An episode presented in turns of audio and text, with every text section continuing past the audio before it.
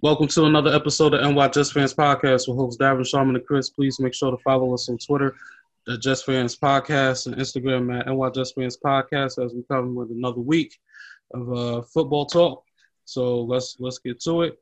Um, I guess, I guess the big I guess the big news for this week is college football could possibly be canceled. Um, this is crazy. Uh, what what what do you think will happen if Chris? What do you think will happen if college football was to be canceled, and how and how could it affect the play for the 2021 uh, draft class? Yeah, uh, that's that's a huge question. I think um, right now, so far, you got the Big Ten and you got uh, the Pac-10 are supposedly going to announce that they're going to cancel their season. But on the other end, you got the SEC said they're all in. I think the ACC as well. So it's going to be strange if if they do play, like only two or three major conferences play, and the other two or three don't play, or if they push. Here's the other one that's going to make it even worse. What if they push?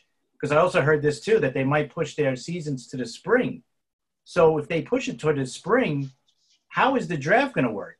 Are they going to delay the draft all the way till like May or June? so that these guys could play their season. So it's it's definitely and also what happens if they do push it to the spring?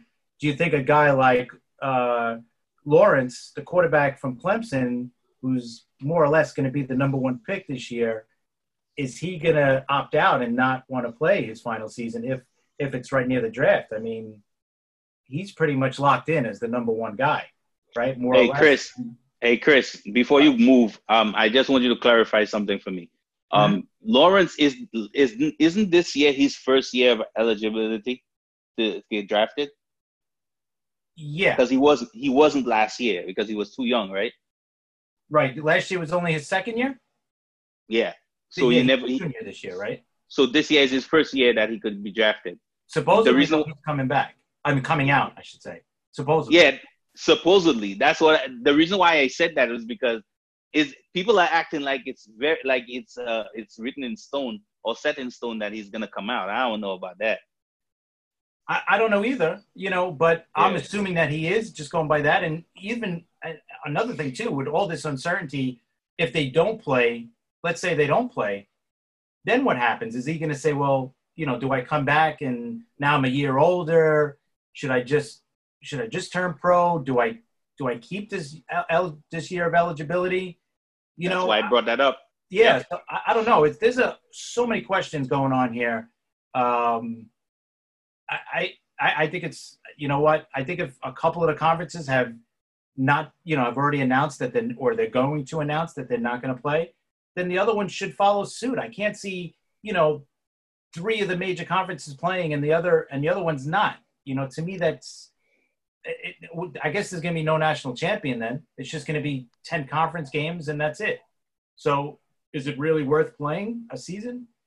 You know, obviously the players want to play. Listen, if me or you or Davin, anybody our age, we're in college and we want to play football, there's no doubt we would say we want to play. I don't think anybody will say, nah, I don't feel like playing this year.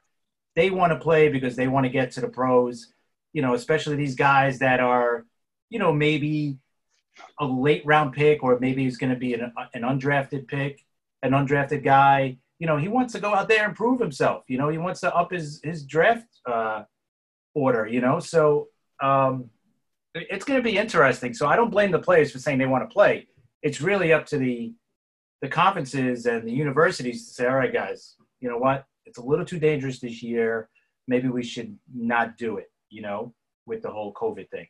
So it, it's going to be interesting which way they go, because if I, I, just, it just to me, it's it's going to be very peculiar, peculiar uh, mm-hmm. for only two conferences to sit out and the rest to play, or vice versa, you know, or is the two going out? Is that going to push the other ones to say, all right, you know what, let's just skip this year, or let's try to think about playing next year? Because they got to make a decision anyway, quick. Because I think the first game was going to be in like 18 days from now. Yeah, so yeah. You're talking yep. about less than three weeks that they were going to start the season. So, and I don't even know. Do they have any kind of uh, protocol like the NFL has right now? Uh, never... Yeah, I never No, not that I know of. Not that I know of. Yeah, that's So that's, the other thing. How are you gonna There's no uh, right. right? So yeah, there's no there's no assurances right now when it comes to the health care and stuff like that for the kid. And I'm sure the NFL wants an answer quick because then they could say, all right, you know what, we'll push the draft a month up if you guys are going to start playing in March or April. You know, we'll we'll push up the draft to to kind of you know fit you guys in. But um, so it, it, we should hear something. I would say within this week. I can't see when then wait until next week, but I'm sure we'll hear something more definitive. You know, it's all like hearsay. It's like reported that so far at Pac-10 and the Big Ten are going to opt out, you know, from playing. But then you hear guys like Jim Harbaugh, you know, coach of uh, Michigan, is saying, "We want to play. We want to do it. We could do it. We could keep these kids safe." Um, what's his name? Nick Saban from Alabama had a big thing too. He said, "Listen, we're the kids will be safer playing than not playing because we could keep them, you know, more in a bubble, you know, more more strict time and and all that kind of stuff with a curfew and all that stuff." So it's it's definitely a tough uh, situation, you know. it is it is a tough situation for many reasons. I mean, just I mean, yes, dealing with COVID um, is the is in the forefront of everybody's minds. But one of the reasons why this is so polarizing is because it becomes uh like everything else uh, right now in our country. It basically becomes a political argument, you know.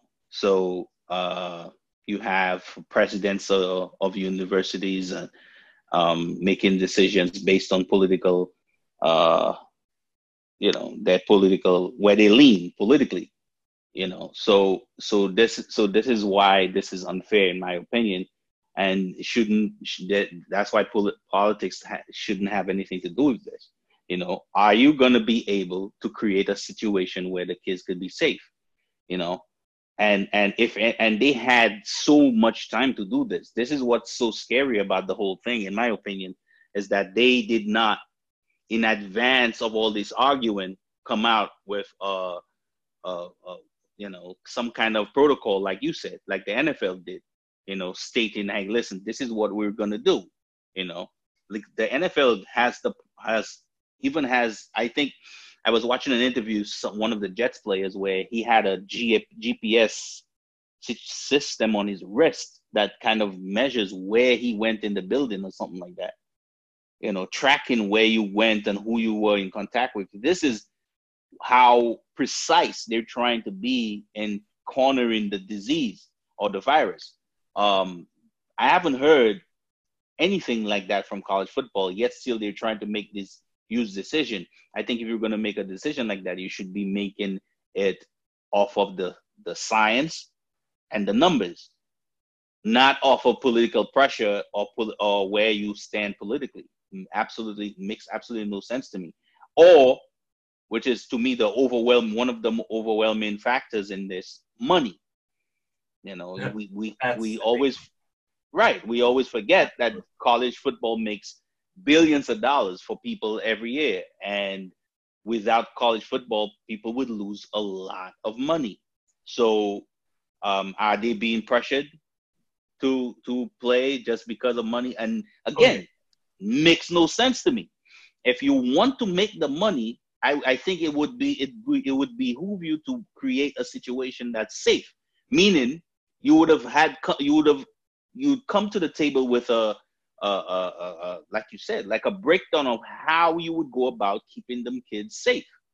And and unfortunately, it has it, it, it unless I'm missing something because almost every article I, I have I have I haven't read anywhere where they have a comprehensive situation explaining health wise what they're gonna do to protect these kids you know um i think um we we talk uh, um there's things that are in college um college uh, football lockers like MRSA and stuff like that that they have to deal with. You don't want something like covid-19 that compromises your body to the level that it does combined with any other disease. The combination of these two would be pretty explosive.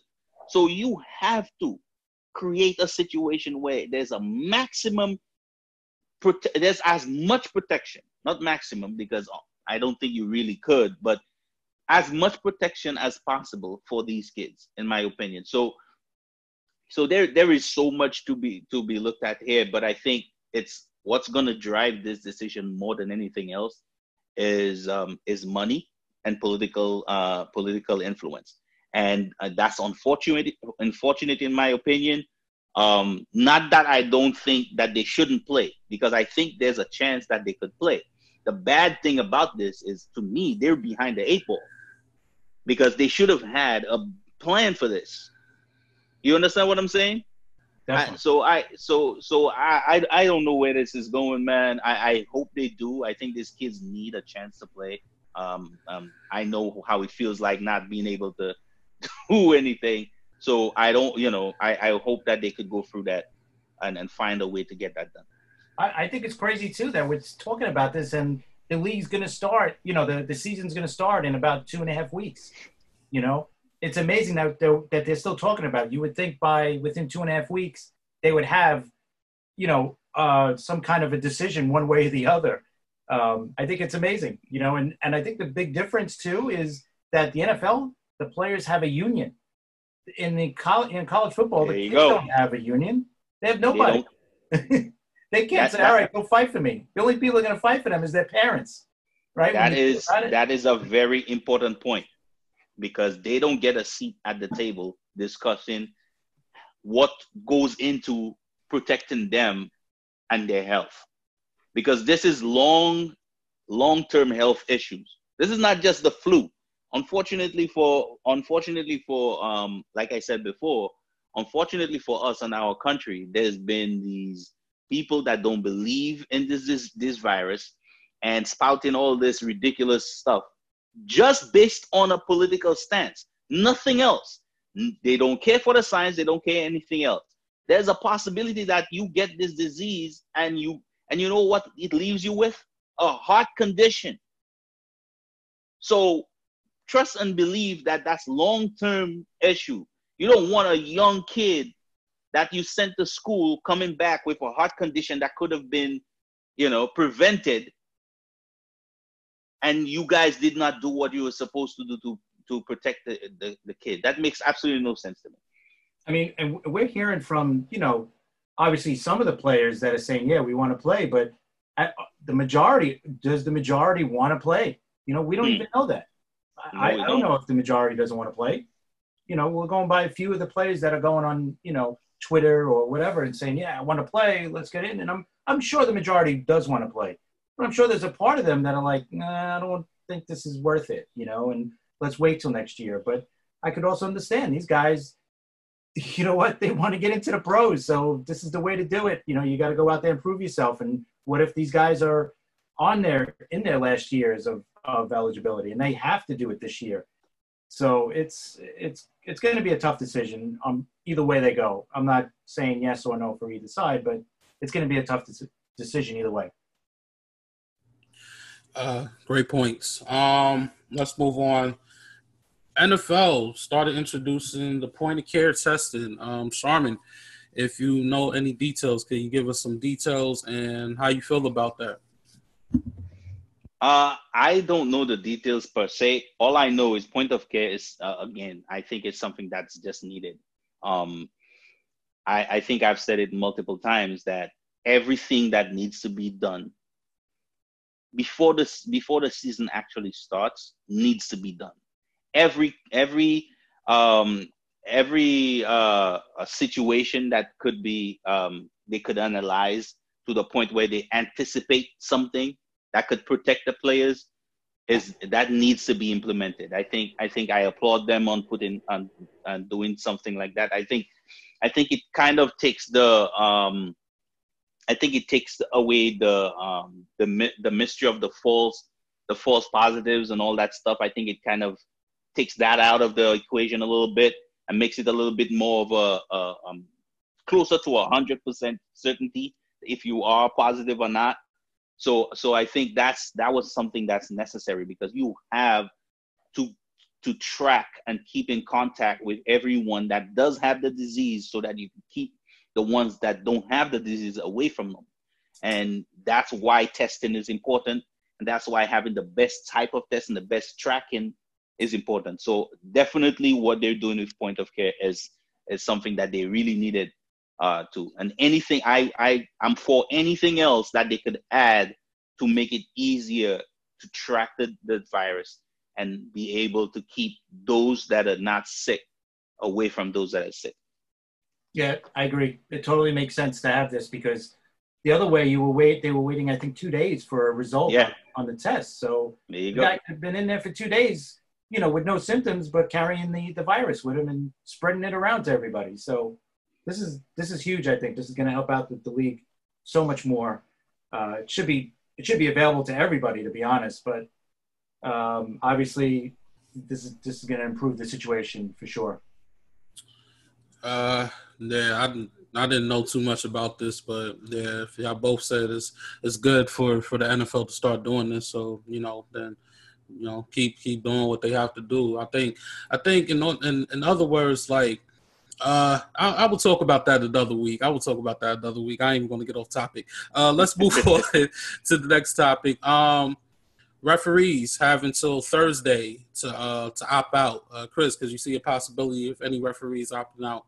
Uh, I think a certain amount's going to opt out because there's it's really you're going into the unknown, and if you have any kind of uh, um, any kind pre-existing, of yeah, if you have any of those, then you would think, yeah, I'm gonna I'm probably gonna opt out, and I, I I think it's it's unfair to be honest because you don't know how each week is going to be going to a different game, going to a different city, traveling, how the game uh, scenario is going to work out. Like it's easy to do it now for the players because they're in their training camp and some are even setting up the, the bubble hotels, right? But once you go on the road and you start getting into the regular season, that's where I think there's going to be more of a challenge, obviously, to keep everybody, you know, safe and, and clean or whatever you want to call it.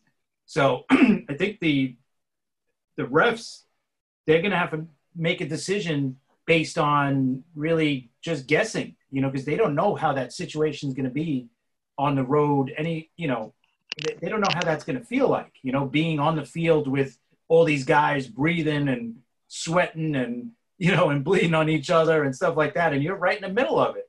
So it's, it's a, it's a tough call for the refs, you know, especially the ones with the underlying conditions. But um, I'm sure some will, you know, it, it may not be a huge number, maybe 10, 15%, I would think. Just a guess, you know, but hopefully it's not that many because I don't want it to be like when when there was the lockout and we seen how lockout referees came in and they were atrocious. so that was bad. Yeah. So let's yep. hope there's not many guys that opt out so we don't have that problem. Yeah, um, I feel I kind of agree with you, man. Um, I think I think you know watching what's happening in baseball, I think I think there's a way to keep everybody safe, man. But there's it's gonna it's gonna take everybody basically. Um, we we we remember what happened to the Marlins and the Cardinals, but since those teams, since that happened to those teams, there haven't been any issues with the with with with baseball. So so I'm so I think in the long run, like like we've been saying, the more the the more other sports like the NHL, who has been testing people and haven't had an outbreak, um, or, or, or the MLS. I think the more you see these teams have more success in keeping their players safe, I think that's gonna help the NFL be able to. I know the MLS has a bubble, so it's kind of different, but I think baseball and, and the NFL is a little bit closer to what it's gonna be. Um, I think I think the NFL will be like that's why I, I I always thought that they have the better chance to be successful because they could just watch the NHL and the ML, MLB go through the growing pains of dealing with this virus and being able to operate their their, their organizations under those circumstances and actually be better at doing it just by anticipating the issues that uh, that um, that they will go through by watching what the other organizations or the other leagues went through. So, well, the, so I so like really compare. I'm sorry, just the only one that they can really compare it to is MLB. The other ones are well, yeah, right, right. You're right. You're right, but, but there. But so, right, because if you remember, the at first MLB was a mess. You know, the Yeah. first couple weeks, everything was like people actually thought that MLB would have to close down, and little by little they got better at containing it. You know, so so if so if they could do that, and the NFL studies their system and the way they're doing it, I think the NFL could do the same. Um, and I think and I think largely, um, the the refs are gonna make these decisions you know, based on what information the NFL gives them before they report to work. You know, if they feel if they feel secure in what the NFL is presenting to them, for the most part, I think they'll show up. Um, like Chris said, unfortunately, there are going to be one or two guys that have underlying issues and they don't want to mess with it, you know, and and they probably will opt out or won't show up. Uh, but one or two guys is better than you know fifty percent of them. So I don't Yeah. think it would be a major issue in my opinion. Mm. Uh, I know the MLB is working on doing a uh, like how the uh, NHL is doing it, like a three state, three uh, three cities type of bubble. Since they uh they playoffs has expanded to like 16 teams this season, if I recall. Um, Right. Maybe the NFL needs to do the same thing when playoffs come around. Um, you can't do it Yep. when the season start, but maybe maybe think about maybe think about doing that. You know, if you want to keep the game safe. You know, Yeah, so Yeah. that's a good idea. Yep. Yeah, I just read that on on on MLB uh, yesterday, and I was like, yeah, that's that's that's very interesting. You know, we since since our playoffs expanded to to what the extra two teams, I think, if I recall. You know, just think just think about if you want to really keep it safe, find you know find the three places and, and stay. And then find that one that one place that where y'all want to you know really play the Super Bowl at, you know. So yeah, Yeah. hopefully they'll they'll keep up with that. Do you love NFL football fun and booze?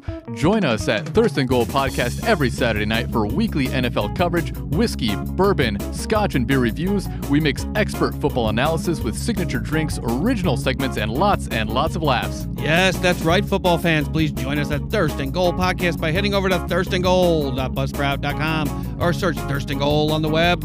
If you're tired of boring podcasts, come join our football party. So we got our own we got our own thing. Um, I'm gonna let Sharman and Chris do it this week. Uh, kind of a little drain due due to my child, so excuse me. Um, Yeah. we got the AF. So we got the. Uh, so we're gonna start off with a with the AFC East, uh, Chris. Um, and y'all want to do a breakdown on which players could be on the hot seat, correct? Yes. So so go so go right ahead, Chris and Sharman. Y'all y'all go right ahead. Y'all got it. All right. Well, since we're on the AFC East, we'll talk about the Jets. Um, I think this is pretty clear. You know, I think Sam, uh, me and Sean were talking about this earlier. Without a doubt, Sam, uh, in his second year under Gase, um, has to show that he's got more understanding and more control of this offense. He has to step up. And we, we kind of knew this go, going already. You know, we, we've heard everything about him. So I think he's one guy for sure. And like I mentioned, Gase, obviously, he's not the player, but the coach, he's definitely on the hot seat this year. Um, according to probably 90% of the fan base, he should have been fired already. But uh, I think he should be given a chance with a better roster because last year's roster was garbage and he ended up with seven wins. So take that for whichever way you want to, but I thought he did a pretty good job. Um, so I think Gase is still on the hot seat. I think he has to get Sam going, get the offense going. He's got new additions everywhere on the offense. So let's see what he could do there. And I think the other guy that's kind of on the hot seat is is Le'Veon Bell. I mean, you know what? Le'Veon Bell, before he sat out the season and before he signed with us, he was basically the best running back in the league or top two or three at the very least, right? I mean, and now when you talk about top running backs, he's not a guy you hear mentioned, not in the top five or maybe even top 10. So, Mhm. you know, in last year, yeah, horrible offensive line, horrible offense. I get it. But you know what? 800 yards ain't going to cut it. I'm sorry. You know, we see other teams where, you know, maybe not a great team, but running back still has a good year, you know, and there was rumors that Bell gained weight during the season. He wasn't in great shape, blah, blah, blah. You know, whatever excuse you want to use. He had a bad year last year. Let, let's face it. For the money he's getting paid and for what we thought he was or what he is, he he was not last year. So in this year he's coming in full bore, as you can see on Twitter. You know, he's in the best shape of his career. He's saying, "Watch out! I'm going to have a great year. I'm going to have my best season and all that." So I think he's another guy that we got to talk about as well. Yeah, um, I, I, I, I definitely uh, second what you just said, man. Um, Darnold definitely. I think it, it's, it's. Uh, I think it's amplified with the fact that we have these all these new additions across the offensive line and in the offense with Mims, the rookie, and um, former Buccaneer wide receiver um, Perriman, too. Um, these guys will have to take their keys from Darnold. Darnold's understanding of the offense, if he could basically break it down into simpler form to get them to execute better, that would help a lot. So he, so he definitely will have to be the driving force between uh, if the Jets are going to be a subpar or mediocre offense to probably uh, kind of a good to very good offense uh, in the NFL this year. Um, and I and I definitely second with the Le'Veon Le'Veon Bell thing. But I I will I will say as much as I agree with your criticism of Le'Veon Bell, I think the the additions on offensive on on the offensive line, making the offensive line better on paper for now, and his second year in the system and understanding more of what he needs to do, I think, and his usage and what kind, where he's put. You know, all these things are going to be important to see what he's going to be uh, um, moving forward. Um, continuing the AFC East, I think I'm uh, the Bills. I think you can't go with go the Bills if you don't talk about their quarterback and Josh Allen has to be better. Uh, you wouldn't think so if you watch the top 100 uh, players in the NFL by by NFL Network but that's ridiculous. Um, that's just my opinion. Uh, I watched I watched enough of Josh Allen to know that Josh Allen has a ways to go as a quarterback, and in a lot of instances held his team back. If he could execute more of that offense, especially throwing the ball accurately, that team is built for success now. If he can't do that, they will just be a mediocre team. So I so in my so he has to. He's tough and he could run the ball and all that stuff, but you still need to play quarterback in this league. And and if he can't, um, they're gonna have serious issues. Um, I think I think on the Bills, the other the other player is that new wide receiver Stefon Diggs. Um, The marriage between the two of those players are going to be very important. Um, if, if because he because um, um, Josh Allen's accuracy, Stefon Diggs bringing in that one of the best wide receivers in the league. If he could uh, acclimate acclimate himself pretty really well with that offense, and they could do that, they definitely could cause issues because they're a very good team def- defensively. Yeah, I, I totally agree. Those were my two guys I was going to say. Uh, defense should be solid. So definitely offensively, like you said, Allen and, and Diggs uh, definitely. Um, the other team I was uh, thinking about the Dolphins. I don't know if uh, the player is on a hot seat, but I think all eyes are going to be on Tua this year. Um, I don't know if he's going to start the season, but at some point I think he's going to start, and I think all eyes are going to be on him. You know, he was drafted high, but he's gonna he comes in with the big question mark: is can he stay healthy? You know, injury free in his NFL career, something he did not do in his college career. The guy had three major surgeries in college, and he's had three, and he hasn't even played it down yet in the NFL. So I, I think there's not to me one one player, the Dolphins, because to me the Dolphins still rebuilding. We're still kind of watching his team get put together. Um, you know, I don't think anybody had them winning the division or maybe even winning a, a wild card either. So um, I, I, I couldn't really think of anybody to be one specific player or the coaching staff, I guess. But Tua is the one guy I think everybody's going to have their eyes on for the whole season. What do you think? You, can you think of any, Sharman, or? No, um, I think you're correct on on on that. Um, the fact that for some reason people forget how bad the uh, Miami was last year, and they're projected them projecting them to win a bunch of games this year makes absolutely no sense to me. Um, there's just going to be an, a bunch of all new players there, and and I think you're right. I think for for just for their future, um, their um, their brand new quarterback needs to show up. That's it, you know. Yeah. And to if if if he shows flashes of what right and be healthy, like you said, yes, uh, certainly.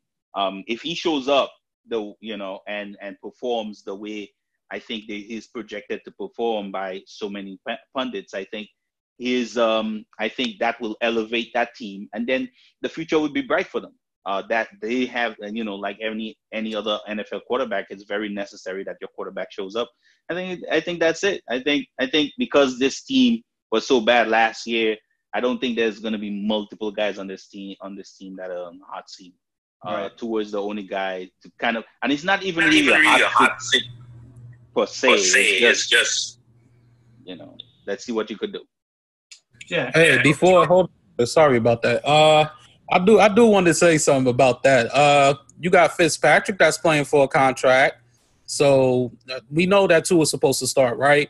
And you know Fitzpatrick always come with that bullshit four game, four game uh, great stats. Right. so it, it all depends. Um, Fitzpatrick yeah. might play, so it, it could be him, but um, but we know it's we really know it's not. But just watch out if he has like that bullshit four to six games, great games, MVP like, and then after that we should see. So yeah. yeah. I I just yeah I just saying for for um for Fitzpatrick, you cannot make any decision on whether this guy plays great or not on the future of your franchise. He's yeah. been in the NFL for a very long time.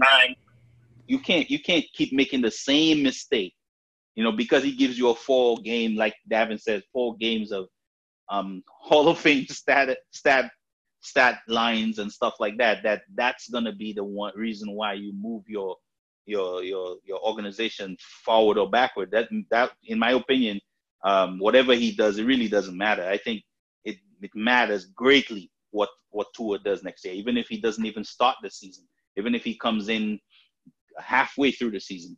If yeah. he plays from you know there's there's an example of a player in Denver uh, uh, um, that that the, the quarterback in Denver he played eight games and everybody's night you know they're crowning Denver as the next up and coming team just because he had such a great well the stats say it's great but I say he was good enough that he gave everybody uh, you know a look into the future and they could, uh, could be a really good future so if Tua could do that I think that's going to raise the future of the um, Miami Dolphins. Yeah, definitely.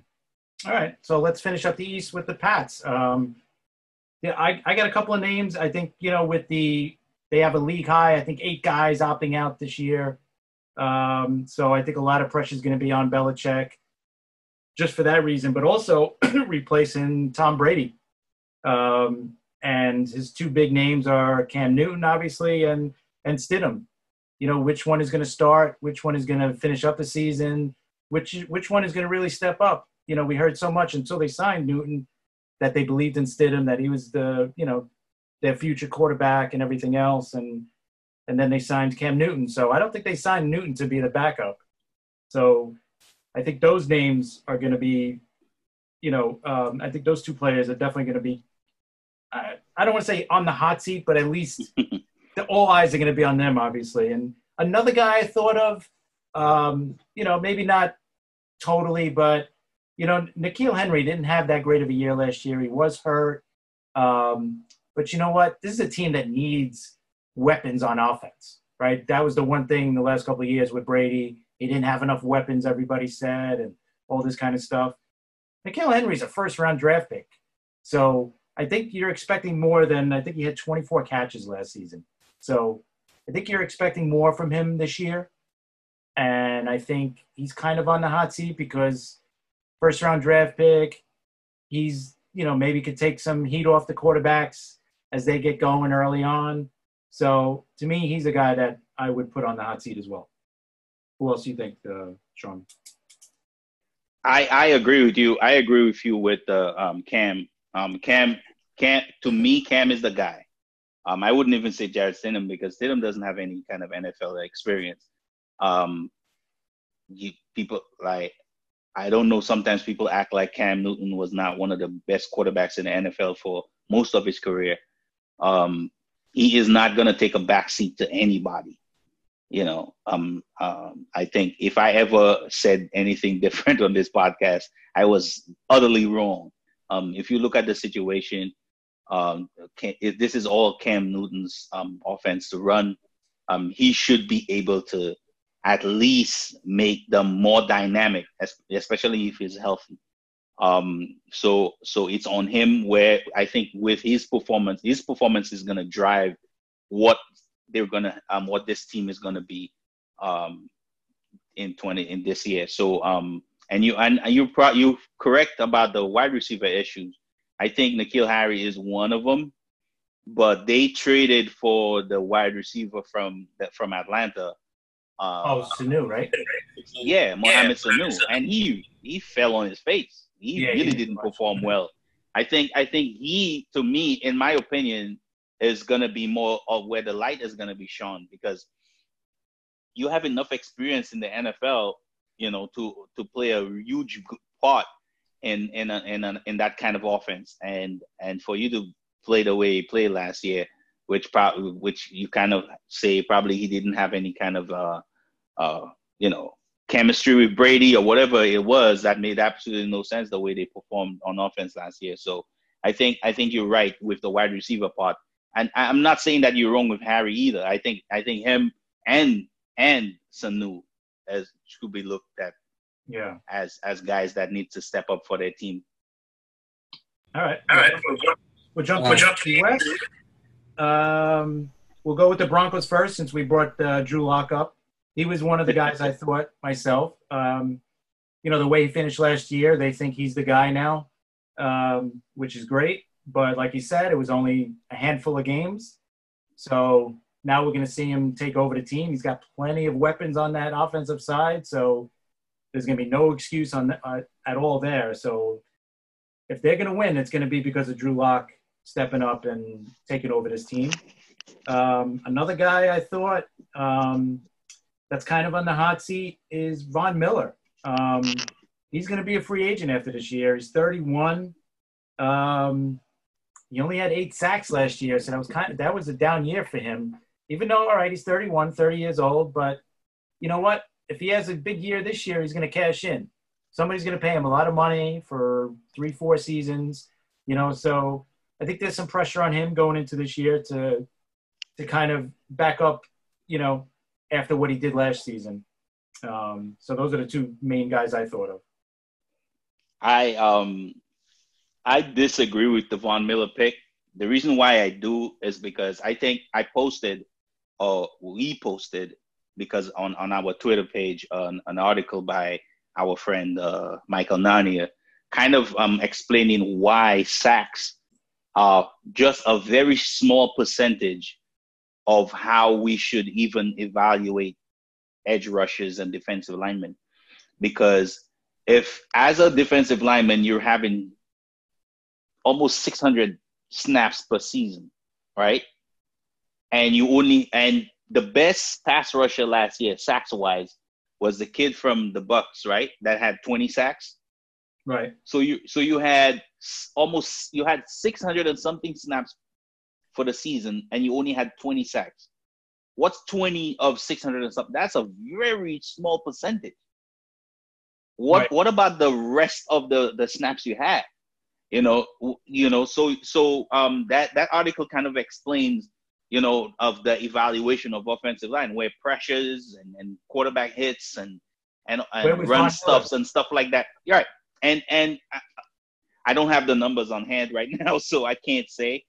But he, but the reason why I say I always say, you know, sacks is not, you know, you know, sacks is not all is always is not all, you know, the end all be all, um, because yeah, and it, you know, he did have a, a, a underwhelming all underwhelming season, you know, when you compare it to all the other seasons. But he also, you're talking about a guy that had like has had Hall of Fame stats for almost every season he's been in the league. So if he if his numbers right, if his numbers fail a little bit, you know, you'll be like, hey, something's wrong, you know. But I don't. I think he's fine. I think, in my opinion, he's gonna be fine. I think I think the Broncos. I think I agree with your Drew Lock pick, most definitely.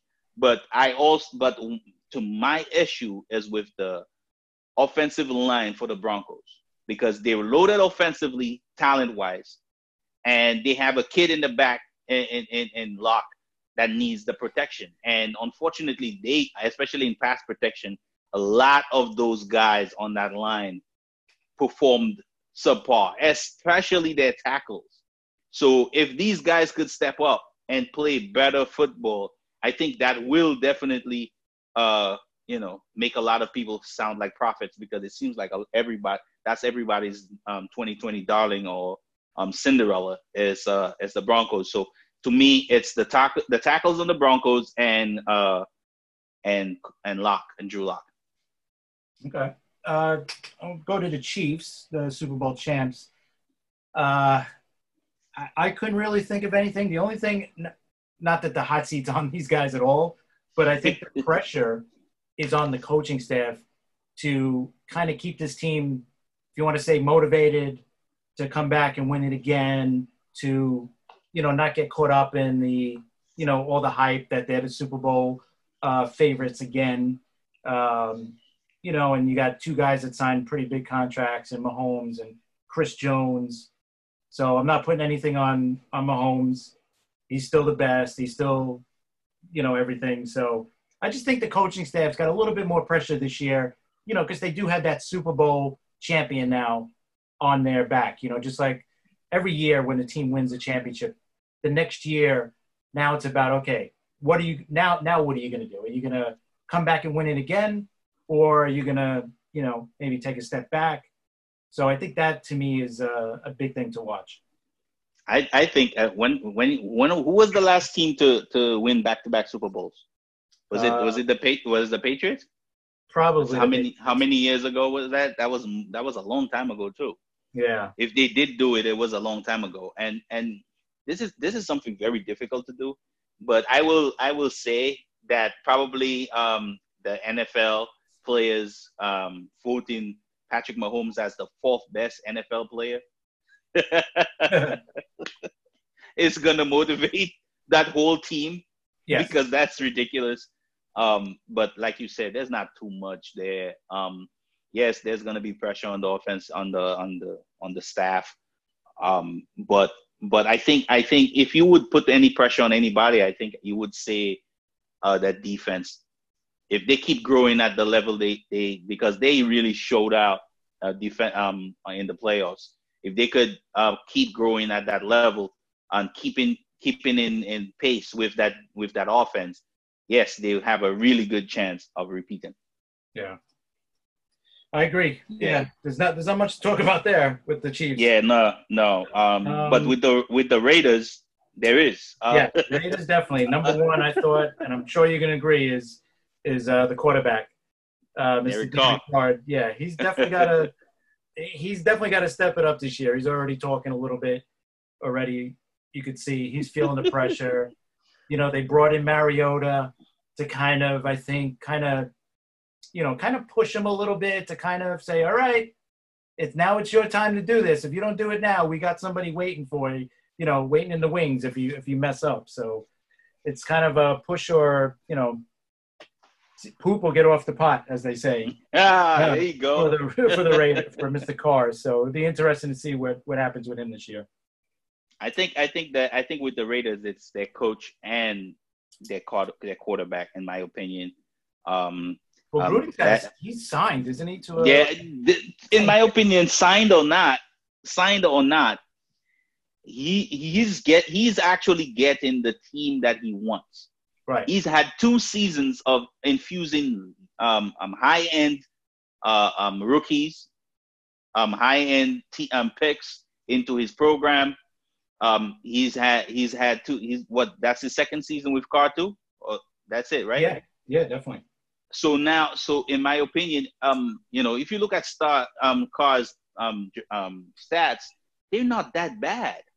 But that's why stats without context, you know, makes no sense. Because if you look at the stats on their own, it's kind of ridiculous. But then I think uh, I can't remember what show I was watching, and then they kind of put um, Carr's numbers up with uh, Mariota's numbers, and they were like exactly the same, almost to the T.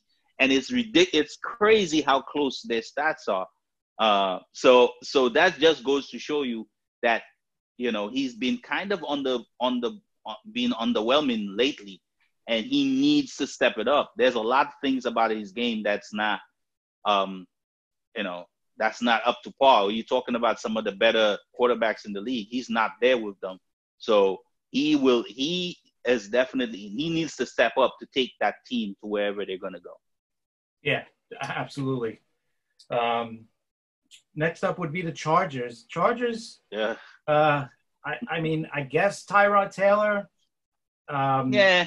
Yeah, I, I guess so too. I don't know either to me, the coaching staff is, is a little bit on the hot, hot seat too because they didn't have a winning season last year. So, yeah, they could blame Philip Rivers having a bad year, but they are. I mean, talent wise, they got a pretty good talent talented roster. I mean, up and down, they're, they're pretty deep. They got, I, I think, one of the better rosters in the league. They to me, they just don't have a legit starting quarterback. I mean, to me, Taylor is a he's a he's a journeyman backup quarterback. I don't think he's going to even finish the season you know. So my, my my question with the with them is that where what what's what's with the offensive line? Right. You know, um, that's why Philip Rivers is not no longer there. In my opinion, that's why Philip Rivers was not the better quarter, best quarterback that he could have been. I mean, there was a lot of shanks, you know, some of those balls that we saw being thrown, but you know, if you have interior and, and, and interior guard play or, or center play or tackle play that is subpar like they were last year for the Chargers, you're gonna have quarterbacks that take chances, you know, trying to throw the ball when they, you know, be ahead of time because they don't want to get smashed, you know, because they get smashed too much. Um, in my, you know, so that so the offensive line is a big question mark. I think I think whatever that that that's the issue. So that to me whatever they did on defense, which they they definitely kept loading up and uh, paying uh, their their pass rusher um, all that money they paid him. Um, fine, I'm fine with that. I'm just saying, you know, what what's what the other side of side, you know the other side of the line needed addressing too, and I don't think they did it adequately in my opinion.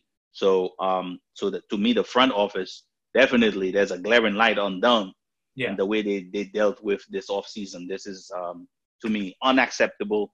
Um, not that there was too much they could do, in, unfortunately, because they brought in the quarterback they wanted and and all that. So let's see what happens there. Yeah, the only I, I was thinking of the the free agent to bees in uh, Keenan Allen and Melvin mm-hmm. Ingram. You know, so those yeah. guys, you know, you would think Ingram's not going to get signed since they put all that money into Bosa. You know, so I don't think they'll re-sign Ingram. Keenan Allen, you know, he's gonna he'll be probably the top receiver going into free agency. So oh, yeah, yeah. So you know he's gonna want to have a big year, and he doesn't exactly have a big time quarterback that's throwing to him. So I don't know if it's on the hot seat, but you know he's gonna want to have a big year. So I think that uh, finishes up the uh, West. All right, let's move on to the AFC North where we'll start with the Ravens. Um, I know it's crazy to say this, but I think Lamar Jackson's on the hot seat now. He right, he entered the playoffs again, and he walked out without no playoff victory. So he's starting to get that monkey on his back, like um, like Kirk Cousins had up until last year, without winning a playoff game. So as great as he was last year, you know, MVP season and all that, but you know what? He lost in the playoffs, so that's going to probably stick with him until he wins one. And you know what? Every year he doesn't win one, it gets bigger and bigger, that monkey on his back. So um, I think he's kind of on the hot seat. And another guy I thought of too was uh, Marquise Brown. He didn't have a great season last year. Another one with the high draft pick. And uh, he had, I think during the offseason, he put on a good 10, 20 pounds, they said. So he's coming in, you know, looking to prove something wrong. or prove something right, I should say. So he's just another Yeah. name I thought of, but he need he needed he needs that extra weight, man. He, he Yeah, looks like small. a yeah, he's pretty small out there. Um, I think I think the fact that the Ravens wide receivers are underachieving that's that's partly on the system that the Ravens run, um, but that it's not all on them. Um, I think the more the better Lamar gets at executing the passing game part of that that offense, I think you will see the wide receivers be a little bit more prominent. Um, I agree with you on the Lamar Jackson thing. I think when you get to the the levels that he's getting to, um, I think you get criticized on on winning or or losing playoff games, and he has to win one. At the end of the day, that's that's that's that.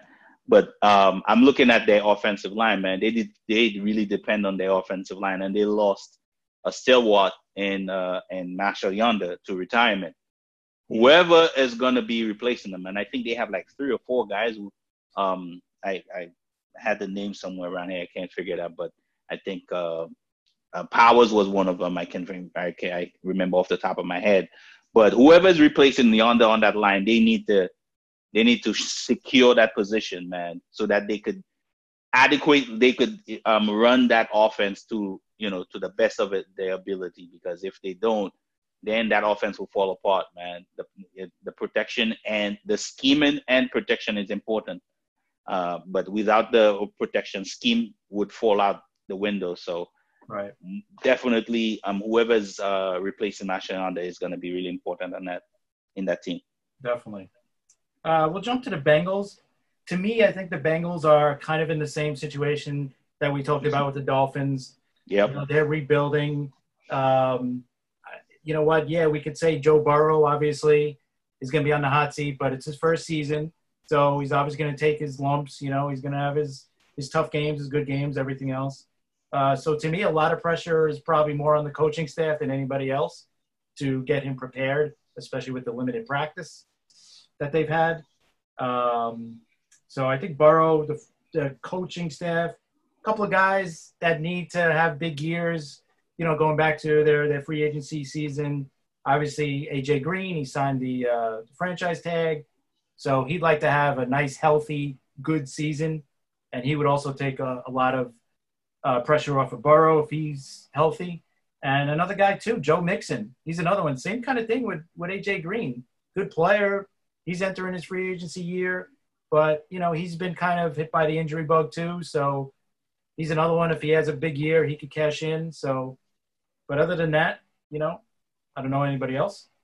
Yeah, I mean it's hard to pick uh, hot seat players for teams that not really in the run for, running for anything. And I think you, I agree with you when you said that uh, Cincinnati and, and and the Dolphins are kind of in the same situation.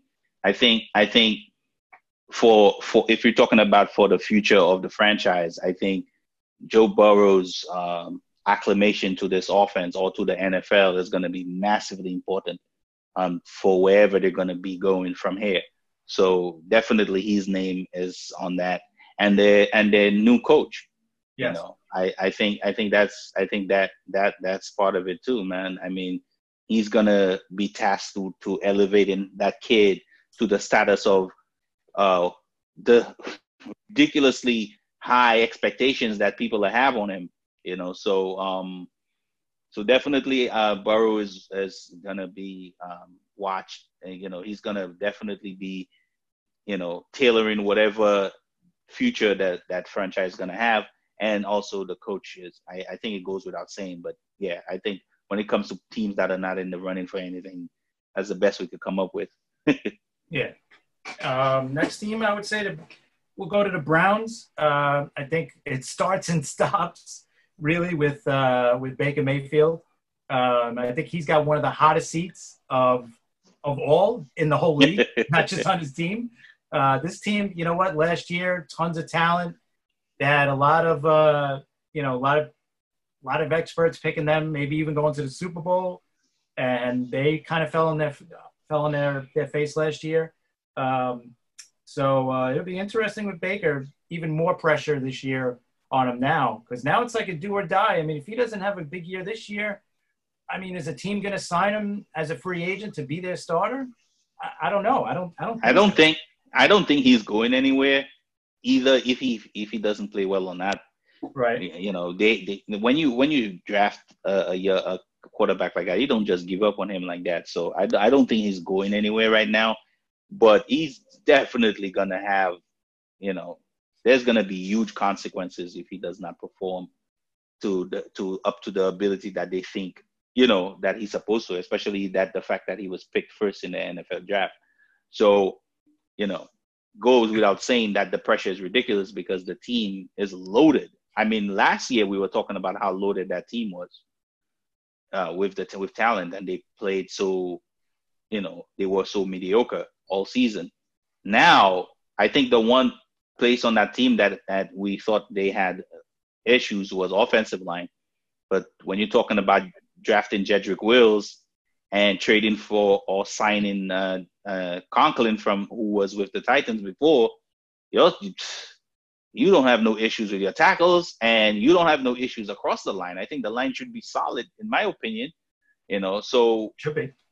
So this is what I'm saying. There's there's no reason for them not to perform at a really high level next year.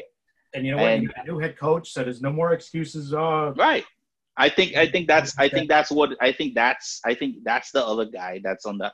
I'm not saying he's on the hot seat because that's his first year, but he basically is tasked with taking this ultra talented team to a place where they're not mediocre to you know a little to perform to the level that they should perform at and and so so like i think i think you were right when you said in the beginning that this begins and ends with Baker Mayfield.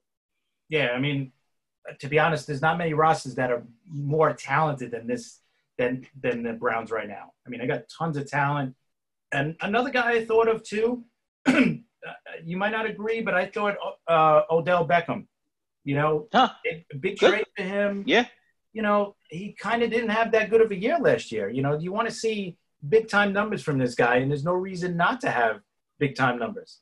So I, I thought he was going to be, and we kind of heard his name a little bit on the trading market, a little bit, you know, more rumors than anything else. But I thought he was another one. Yeah, no, uh, you, you, you, you. I mean, you, you're more than right. I think, I think, I think his, he has been or was one of the most most feared wide receivers in the NFL unfortunately, since he's arrived in Cleveland, he hasn't been that. So, um, so it, it, it, he definitely needs to take his take his game back up to that level. Um, so that that definitely. But I think, but the reason reason why I didn't mention him was because I think the only way he performs to that level is, is if Baker Mayfield right. brings right. his game up. So, yeah. so it all goes back to Baker. There you go. it's all on him. Uh, yeah. All right, we'll finish up the North with Pittsburgh. I think to me, since to me the defense is one of the best defenses in the league. No oh doubt, yeah, definitely Pittsburgh. So if that offense could pick up any kind of slack, then what they I mean they were just atrocious last year without uh, Big Ben. So I think with Ben returning, I think the pressure is all on him because if he doesn't, you know, if he doesn't come back and perform like he normally does, then you know what, they're going to be back to a eight and eight, nine and seven team. You know, maybe make the playoffs, maybe not. Um, but without him performing at a at a top level, this team is is just an all defensive team. So to me, it's up to him. And another name I thought of was was Juju. Um, yeah. You know what? He's the number one receiver now. And last year, all right, we'll take the excuse that you know he had uh, the duck guy there throwing to him, Hodges, and the other guy, you know, so the quarterbacks were not good last year. So okay, we'll throw that out. Now you got, you know, your future Hall of Fame quarterback coming back, uh, playing for you. And supposedly he's in great shape. He's ready to go. So I think to me, it's all on Big Ben this year, mostly. Uh, I kind of agree with you, but I think I think it's a little bit more uh, nuanced than that. I think I, in my opinion, Big Ben is going to be Big Ben. The way he plays football is kind of like how you would play football in a backyard. So, yeah. uh, so I think he's always going to be himself. I think he just needs to be healthy. Um, but Juju needs to perform, and I think with uh, the drafting of uh, uh, what's the kid's name, the the wide receiver they drafted out of Oh, Uh, from Notre Dame. yeah, the Notre Dame uh, kid. Can't think of his name right now, unfortunately. I'm sorry about that, but um, I think that puts Juju back in the slot where he used to be and where he performed his at his best, and he needs to bring his game back up to that level uh, to kind of uh, um, uh, elevate that offense to the level of where the defense is playing. Um, because I think uh, the quarterback is going to be the quarterback. He's going to do what he does. Um, Juju needs to show up, and they lost Ramon Foster to re- retirement, and one of the better pass uh, blockers on their offensive line. And they got Stephen Wis- Wisniewski to come in in his to play um, to slot him where Foster was. Uh, that line is a very good pass blocking line, and if Wisniewski, who has been very good pass a very good pass blocker in the past, if he could uh, just slot himself right in there and kind of be what Foster was last year. I mean, Foster did he kind of struggles last struggled last year. So I'd say if he could play better than what Foster did last year, um, I would say then it would it would it would just be like re- replacing a piece, and they could just move on. There's a there's a couple other guys on that line that kind of underperformed, but I don't think it's a big deal. I think they could come back to what they normally do, especially with a better quarterback, a quarterback that knows how to get the ball out. Yeah, I think that's going to be the one that's and stuff like that. he's the one that's going to definitely determine this this uh, This whole year thing. for Yeah, Pittsburgh. you're right. Yep. So uh, Chase, Chase Claypool was the guy's name. Yeah, Chase. I forgot it too. I had to look it up. Uh, all right, so we're gonna finish it out with the NFC, uh, AFC South. Excuse me. Uh, We're Right. gonna start with the Texans, and um, since they traded away uh, DeAndre Hopkins and they got back David Johnson, um, and that was Mr. O'Brien who did it, the GM O'Brien. So now I think the coach O'Brien is on the hot seat, you know, because he's got to prove that that was a good move. Um, and David Johnson, obviously, he's got to stay healthy. To me, that's the big thing with him. Uh, when he's healthy, he's one of the best running backs in the league, but he hasn't been healthy. So, Yep. um, and the other set, I, I think the, the receivers, someone's got to step up now for Hopkins. You- Obviously, you're not going to replace Hopkins' numbers, but, Yeah. you know, with only one guy. But a guy like Fuller's got to stay healthy. If he can stay healthy, yeah, he's a pretty good wide receiver. But Right. there's another one hasn't been able to stay healthy. So Yeah, and yeah, I totally agree with you on your on your your mode of thinking here. Um, if David, um, because uh, uh, whoever they um who they had last year, Hyde, I think it was Carlos Hyde that had over a thousand yards um, rushing for Yeah. them last year. Yeah. Um, if Johnson could come in and give them twelve hundred yards, you know, um, that would help a lot. Um, also, like you said, I think they they got Randall Cobb.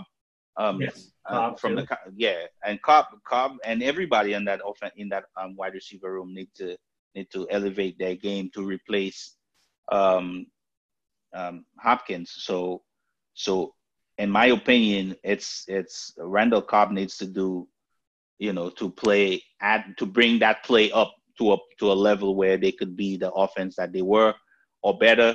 And like you, like I said, David Johnson definitely needs to step in in there and give them a dynamic threat um, that would help that offense a little bit more.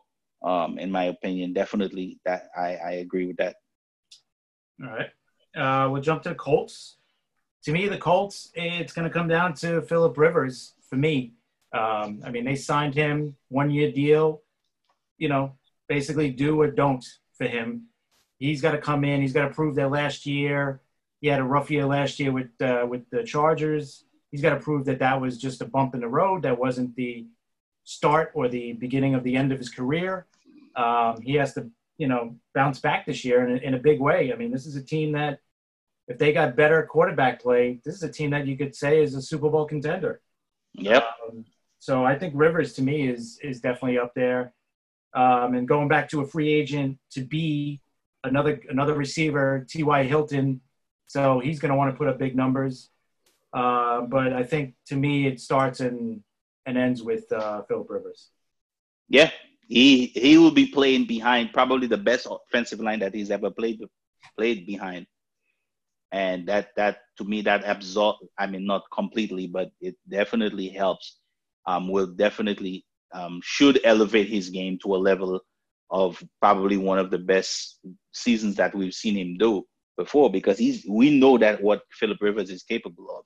Yeah. And he hasn't had that kind of protection before. So and we're anticipating that he will have a pretty good season. So com- couple that with the fact that that um that the Colts defense is a very good defense. Mm-hmm. Um I think I think that's gonna be helped with the fact that they traded for um for with a number uh one one of the number number one picks they traded for the um, 49ers um defensive end um that's gonna give them a huge lift because they really haven't had that ultra pass rushing uh edge that that um they've been missing that and I think that's gonna kind of elevate that team a little bit um so so so it goes in my opinion that go it just goes all on Philip Rivers.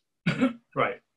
DeForest Buckner was the guy, right? Yes, DeForest Buckner. Yes. I'm I'm losing track on names too, so I'm yeah. um, uh, next team we'll go with the Jags. Jags is another team that's kind of rebuilding, you know, from the ground up. Um, but they are putting all their chips in with um, Mr. Minshew. So we'll see how he does. Um, he's the guy I'm thinking of uh, right off the bat. Uh, other than that, you know, I'm just thinking about the free agents, uh, Fournette and uh, and Yannick Ngakoue. Only reason why I'm thinking about them is is that they're both going into free agency, and um, to me, they could be traded early on if they if they do prove that they're having a good year.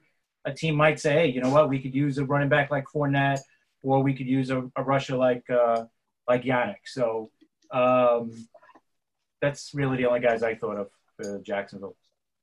I think Jacksonville slots in behind Miami and Cincinnati, in my opinion, the AFC that that have that they're probably not going to be playing for anything, and they're in the process of they're early in the process of rebuilding their teams. So there's not really anything here to say hot seat or not, you know. But I agree with you when you say players that that might want to elevate their play if they want another contract or they want to be you know they want to continue playing with good teams in the NFL. So um, with with the players you mentioned with uh, Ngakoue and, and Leonard Fournette, uh, but but they have a long way to go, man, in rebuilding that team. Yeah, exactly. I, I you know, if we go back to like say, uh, what do you call it, Cincinnati for a second, with the players that are going to be a free agency, Mixon and AJ Green. I'm thinking too with those guys, if they come out and start playing well early on, and a team is looking for one of those guys, a running back or receiver, you know what? Those guys are going to be trade candidates. You know, I'm sure the Bengals aren't going to re-sign. Definitely not AJ Green. Maybe they'll re-sign Mixon, but uh, yeah, you know, so those guys could be trade candidates. yeah, you're right. Um, all right, we're going to finish this out with the the Titans. Um, couple of names because to me they uh, they signed free agency contracts this year uh, Ryan Tannehill and Derrick Henry. Um, their offense is going to go with those guys or not go with those guys. And hmm. Henry, uh, he was shut down, right, in the playoffs in that last game against uh, Kansas City. Um, a little bit, not greatly, but not, no, yeah, he still he still had numbers, but a yeah, little bit. He, I think he had right. like 69 yards rushing compared right. to what he was the last like three weeks before that. He was you know, he got back down to earth a little bit. So yes, um, but just you know, basically their offense is going to be is going to run through him and and Tannehill. And can Tannehill continue that hot streak that he had at the end of last year, or is he going to be, you know, kind of average? So that to yeah. me be interesting with those two guys. I think there's more got more people on, in my opinion, that uh, that that you need to look out for in this and and on that team because I think if they're gonna um, bring back that magic, whatever you know that that led them to that run they went on. I think you need Derrick Henry to be Derrick Henry, and you need Tannehill to do whatever it he did to make him um, the proper quarterback for the kind of system they were running. I think I think that's necessary also, but um, but they they let Jurrell Casey get away, and who he was probably one of their best defensive linemen and they brought in Vic Beasley from uh, from the Falcons. And if if Vic Beasley uh, shows up, and could bring that pass rush, it would definitely help that that that that defense. Definitely. Um, that's definitely a part of it. Um, I think Beasley, and I think uh, I think they're probably going to start a rookie at right tackle where Conklin was. Uh, I think uh, his name is uh, Isaiah Wilson, uh, who played in Georgia. He's pretty talented kid. Uh, I don't know if he is up to it, but if they need, if they're gonna go anywhere, um, if they're gonna have that same kind of magic, he needs to step up. So th- those are some of the names I could think of that really needed to play up to par to let that team to have the team return to the playoffs like they did last year. All right. So that's our players and coaches on the hot seat in the AFC. And next week we'll do the NFC. Please follow us on Twitter, Just Fans Podcast, um, as we do it every week for y'all. Until next week, we're taking flight. Take flight. Take flight.